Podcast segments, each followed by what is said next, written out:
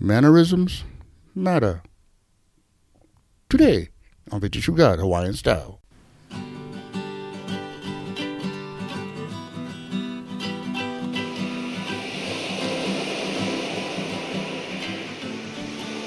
Aloha Friday, everybody. I'm your host, Brad Amel, and I say thanks for listening to the show.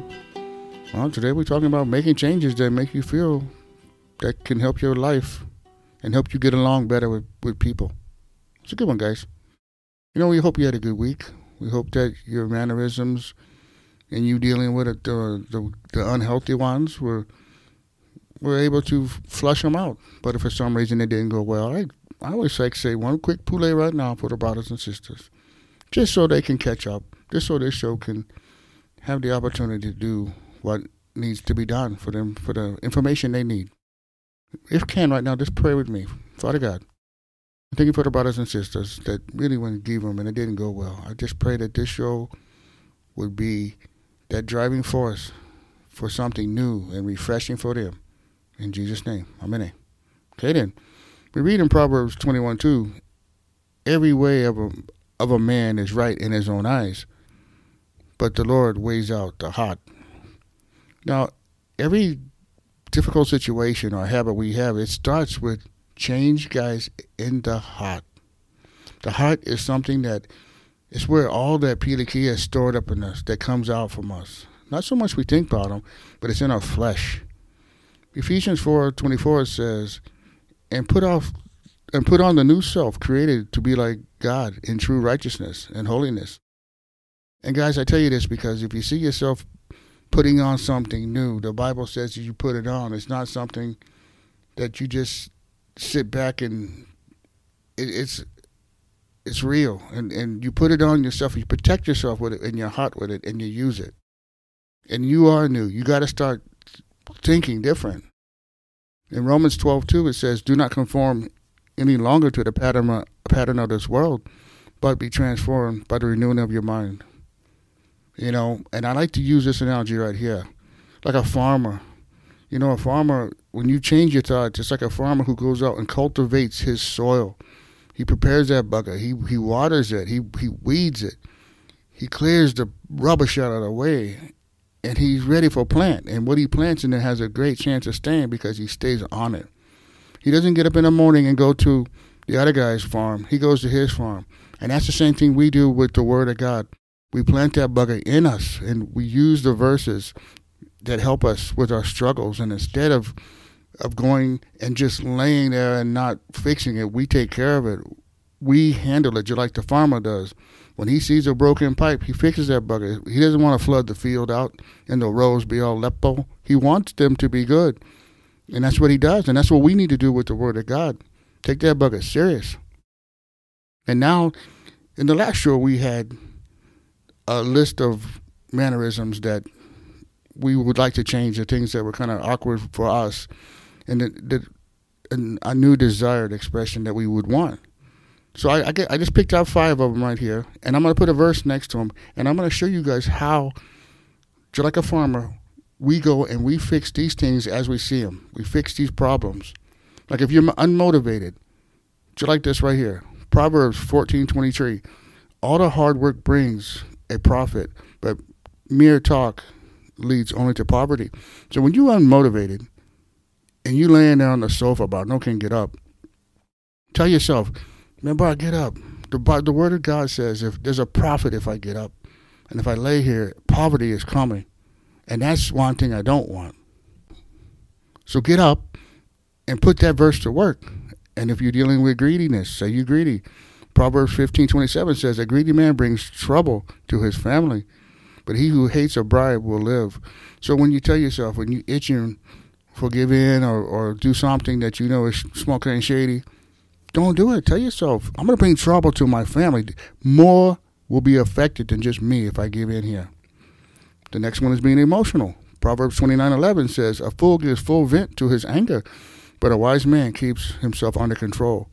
So rather than lose it and go off and, and create a scene, tell yourself in that moment, no, the Bible says that I need to not be a fool and give myself full vent to my anger. Who wants to be called a fool like that? aim for being wise. I tell my keiki this all the time. It's better to be wise than smart. Because a wise person knows and discerns when to shut up and listen and add to his wisdom. With a smart guy, he won't listen because he thinks he already knows too much. So put this to work. It will work, guarantees. Another one is being critical. Matthew 7 1 says, Do not judge, or you too will be judged. For the same way you judge others, you will be judged. And with the same measure you, you use, you will be measured. It will be measured to you. Guys, there's no reason for being critical. You're not the best thing on the and the most level-headed and balanced person. Let God be the person's role model, and you just guide them to be more like Christ. And don't be so picky like that. And the last one here is being shy. Again, Philippians 4 9 says, I can do all things through him who gives me strength. You know, shy people, if you would learn to not put the focus on you, on everything, I mean, it's it's it's okay to live your life and not drown yourself in fears about everything to do with you. Eh, sometimes in life, you just need to tell God in this situation, I can do all things through Him who strengthens me. And then go give Him and go do it. And that's the challenge. Apply, guys. Apply these passages in the time that they need to be applied eh, as new thoughts in a new way. You know, the analogy here is like if you cut yourself and your hand is bleeding, the bucket is bleeding fast, do you stand there and look at it or do you rush to go get a rag and stop the bleeding? and compress that bugger and try and get it to stop. But see, when we we don't do that for some reason with with mannerisms and stuff like that, and changing the bad habits we have, we just don't do it for some reason. Procrastination slips in. We sit there and we just stay unmotivated or too scared to go do stuff and trust. He not what God has for us. Every bad habit, guys, will change drastically if you do what I say with the Word of God. The bugger works. Jesus had a plan when he was being tempted by the devil. You need to have a plan, and that is use scripture just like he did in context. Well, you know it's Friday night, guys. What do we do around here? We make good decisions on Friday night. That's just it. And if you you have a bad habit, it's just time for you to stop doing living that double life. Time for you to pray. It's time for you to accept the Lord He's been calling you. He's been knocking on the door of your heart. It's time today. The family has been praying for you. Give them, guys. Just pray this prayer with me. And you will pay that sin debt with God. And you will have eternal life. Just say this with me Father God, I know that I am a sinner and I need a Savior. I'm sorry for my sin, Lord. And I turn from it now by faith. And I believe Jesus died to save me and I now place my eternal destiny in his hands. In Jesus' name. Amen. All right. Yeah, you you wouldn't say that prayer. That's great. It never gets old, guys. Get a hold of us, Victor True God, White Style.